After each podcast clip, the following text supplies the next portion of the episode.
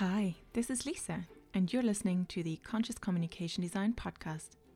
I'm a design researcher and educator, and I want to talk to you about how we can make communication design sustainable, how we can be conscious about our decisions, and what impact we and our work have on the world, and how we can use our skills for positive change. The one thing communication and graphic designers are incredibly good at fixing problems. We're good at it because we do it every day. It's our job and our passion. It is what we do. We identify problems and we find solutions. That's part of every design project.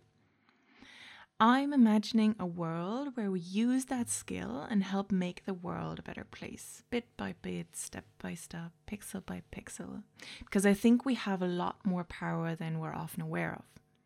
We can use our skills to advertise for clients' products or services, or we use them to help our clients make better products and services to begin with. I'm very aware about how idealistic this sounds, but think about it. Each design project is basically a whole string of decisions we make. From deciding to take on a project, no, hang on, it starts before that. What are we putting out there about ourselves to attract what type of clients? To how and when and for how long and how often we're going to engage with the client and how we interact with them, to how we present ourselves to them. Think are you the person executing your client's wishes, or are you a consultant hired for your expertise and with a say in the outcome? And then, obviously, um, to the more creative decisions which medium is going to be used to communicate your message? What is your message? And how much are you basing that on assumptions about your audience? But that's another topic. I think we should make these decisions consciously, being aware of the consequences and being informed.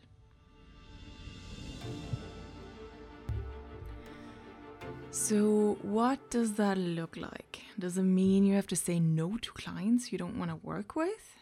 Does it mean we have to print everything on ugly grey recycled paper without any beautiful finishings? Or does it mean we're not printing at all and moving everything to digital and be done with it already? Short answer is no, no, and no. There's a lot more options and there's a lot more factors to consider. But what if I told you that greening your business can help your profitability? That we can measure the carbon footprint of your digital media campaign and that we can drastically reduce it? Or that there is ways to limit the waste your print product creates and its toxicity. Okay, so to make you understand where I'm coming from with all this, I'll give you an introduction to who I am. My name is Lisa Zimmermann. I'm from Germany originally, but I've emigrated to Ireland many moons ago. So, if you were wondering what that weird accent is, it's a mix of German, Irish, and whoever I listen to on a daily basis. When I studied communication design, I realized quite soon that I was in a pickle.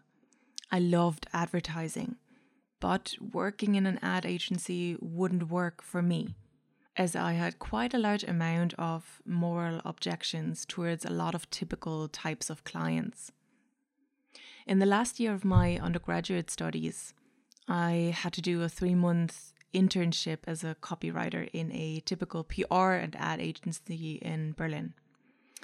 And a lot of the clients' projects I was working on, I wasn't happy advertising for.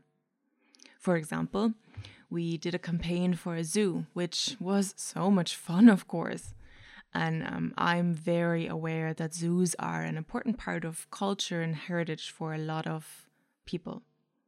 But I had made the decision for myself years ago not to go to them anymore, as I just don't find it right for animal welfare reasons. So now I was advertising for one. That couldn't be right either, right? I'd found myself in an ethical dilemma torn between my dream to be a communication designer and copywriter and being true to what I believed in and who I was. So I worked freelance on the side and thankfully landed a couple of clients that I had no ethical concerns with. Some of them were even, in the very nature of their business, eco friendly. And then, because I moved to Ireland and happened to have to write a thesis, I started my first bit of research. I wanted to find out how sustainable Irish communication designers work and what that even means. So I read anything I could find on sustainable graphic design as that's usually how it's called in the literature, which is mostly because most of the literature comes from the United States, where graphic design is still a commonly used term. Anyways, and then I surveyed Irish designers and interviewed a few to find out that most didn't apply sustainability principles as they didn't know how. And how would they? It's not part of the curriculum usually. But let's be honest, who was I to teach them? An unexperienced graduate and a blow in from another country. Even in that first bit of research, though, I had discovered uh, that most literature was focusing on making printing sustainable and missing out on the ethical debate on sustainable business practice and on the especially on the digital side of things there is literature on uh, design ethics. Um, but yeah, anyways, we'll get into that in more detail later on. Um, I felt this research had to move with the changing role, which is nowadays more accurately described as communication design. It's just a bit of a more holistic term than just graphic design, um, because the role has simply changed in the last decades. But, uh, anyways, I felt that I didn't quite know enough about what sustainability means, and I wanted to understand and be able to judge when a print product is sustainable. So I studied again, um, environmental sciences this time, and I wrote a thesis on paper sizing ingredients. FYI, paper sizing is the process of coating paper with a mix of starches and chemicals in order to make it printable in the first place. Then I started working as a lecturer in communication design, typography, web design, and I also teach graphic design principles and Adobe uh, software skills to interior and fashion designers and architects. I'm not currently teaching the stuff that I researched, meaning like how like sustainable communication design basically. Um, or not yet anyways, because there is no room for it in the traditional curriculum. So that's why I just designed my own course. It's a certificate program in sustainable communication design.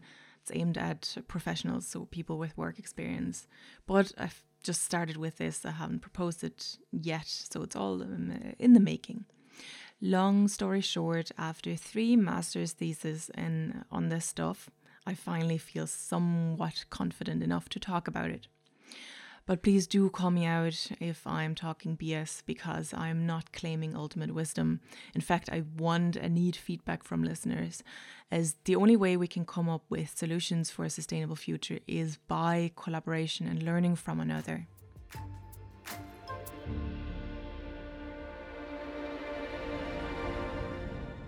So, my idea is that in this podcast, I give you bite sized mini classes on options and factors that we can consider in our practice.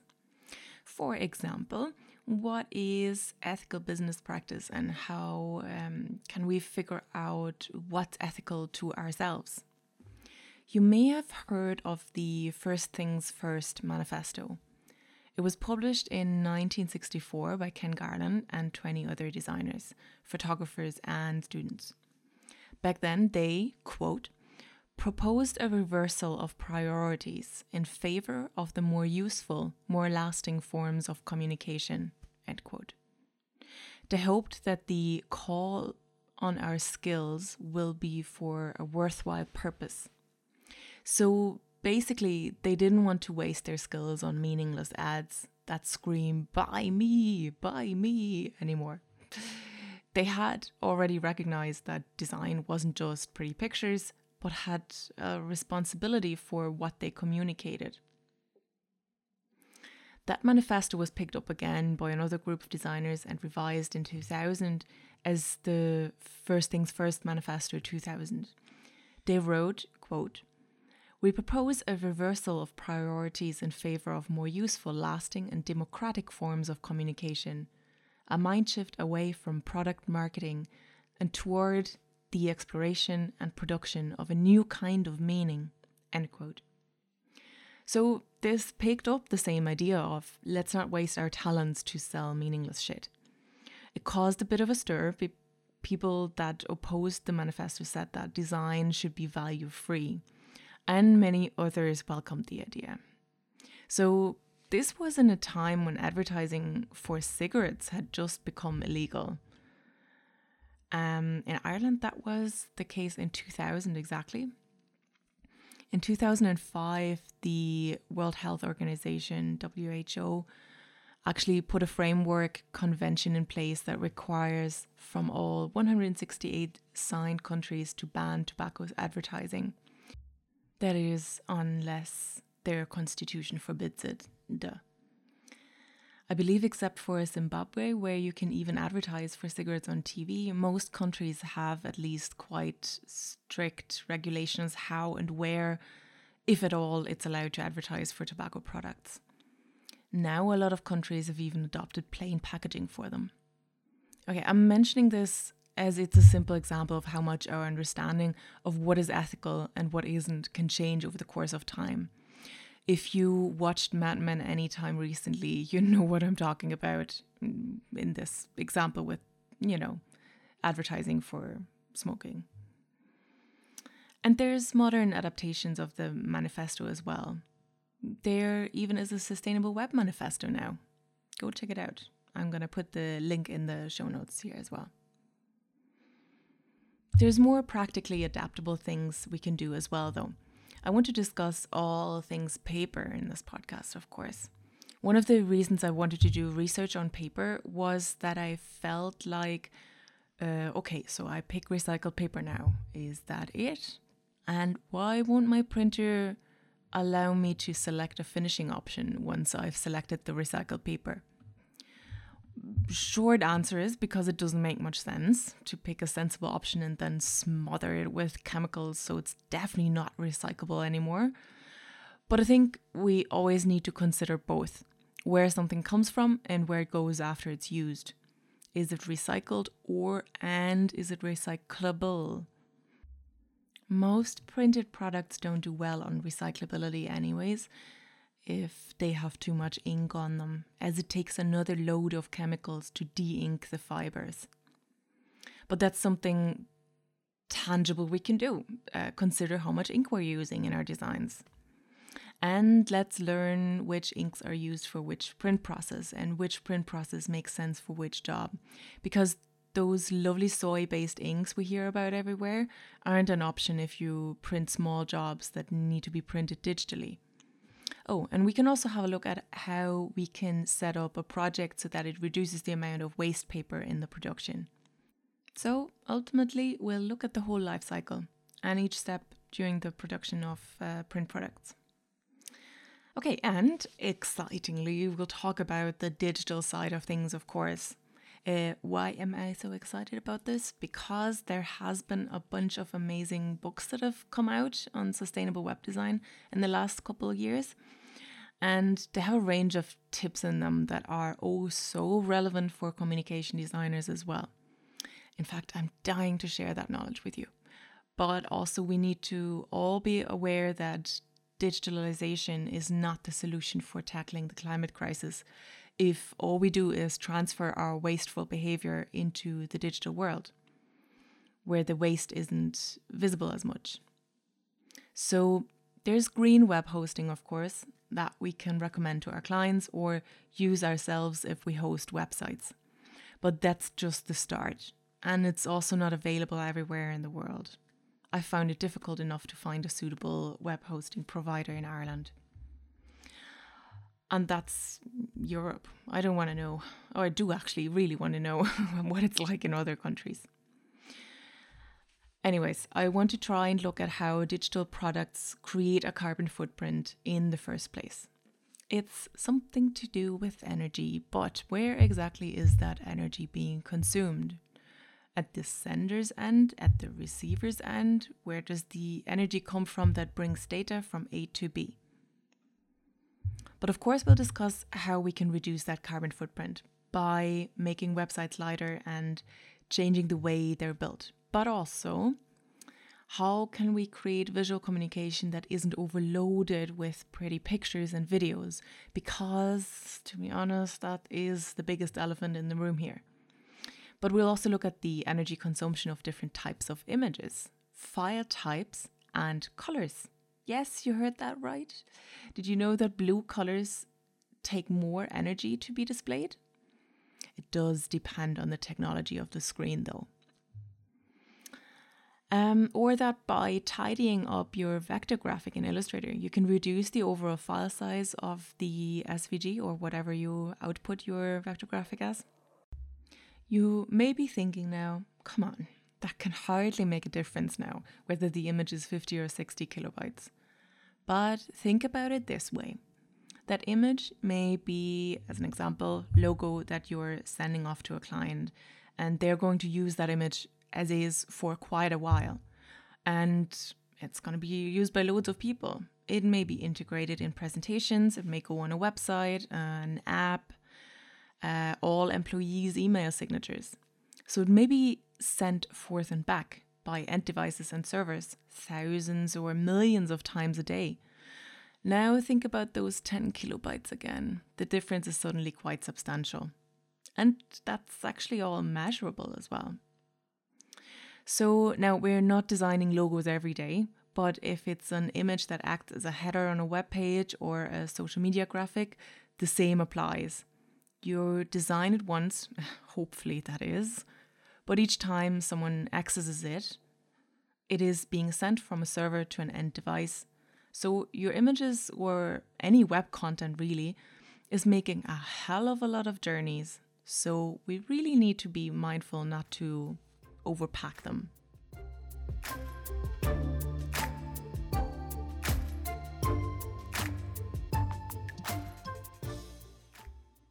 There's a great new movement happening in the advertising industry in Ireland and the UK called the Great Reset or Purpose Disruptors.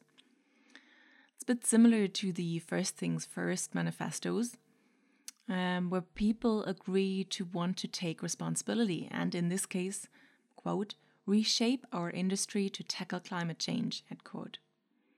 They asked uh, people in the industry last year, uh, in, in 2020, whether they think their work should encourage people to behave more sustainably, like during lockdown. 93% agreed. But some 30% of the industry did feel that they have been feeling increasingly hopeless about the impact that they can make through their work. And that's kind of, you know, what I'm hoping to help with a little bit with my with what I do. I spent my time trying to stay updated with paper technology, printing, design education, IT, and environmental matters, societal and ethical issues that relate to the profession like accessibility and diversity. The emphasis is on I'm trying. Again, not claiming to know everything. But uh, these areas, because I think all of those tie in with conscious communication design. And then I'm trying to come up with what that means in practice so that I can share that knowledge with you.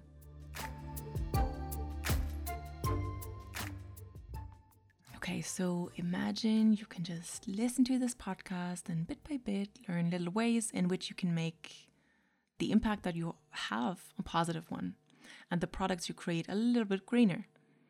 Imagine all designers designed with the impact of what they design in mind. I mean the full impact, including that on the environment and society. We could be advocates for sustainability and help reduce the amount of waste in our bins and on our servers. I try to believe that most people actually want to do a good job and want to preserve the planet. But it isn't that easy with our job, with communication design, making it sustainable, I mean. We don't have any certifications like architects or strict rules or guidelines that we can that we could abide. Um, we also can't see the supply chain of what we produce, like fashion designers, for example. We're creating, well, visual communication. It's not straightforward, but there's heaps of what we can do and I'm here to talk about that. But I need your help. For now, I need you to help me spread the word about this podcast so that we can have a discourse and this doesn't remain a one sided communication. You can get in touch with me through Twitter or Instagram. The handle is at CCD by Lisa, as one word, CCD by Lisa, in both Twitter and Instagram. Please like, share, and follow the podcast on whatever app you're listening to it and tell other designers about it. I'll talk to you next week where I'll look at the impact of the industry and try to define what being conscious and sustainable means in more detail. Until then, thank you for listening and take care.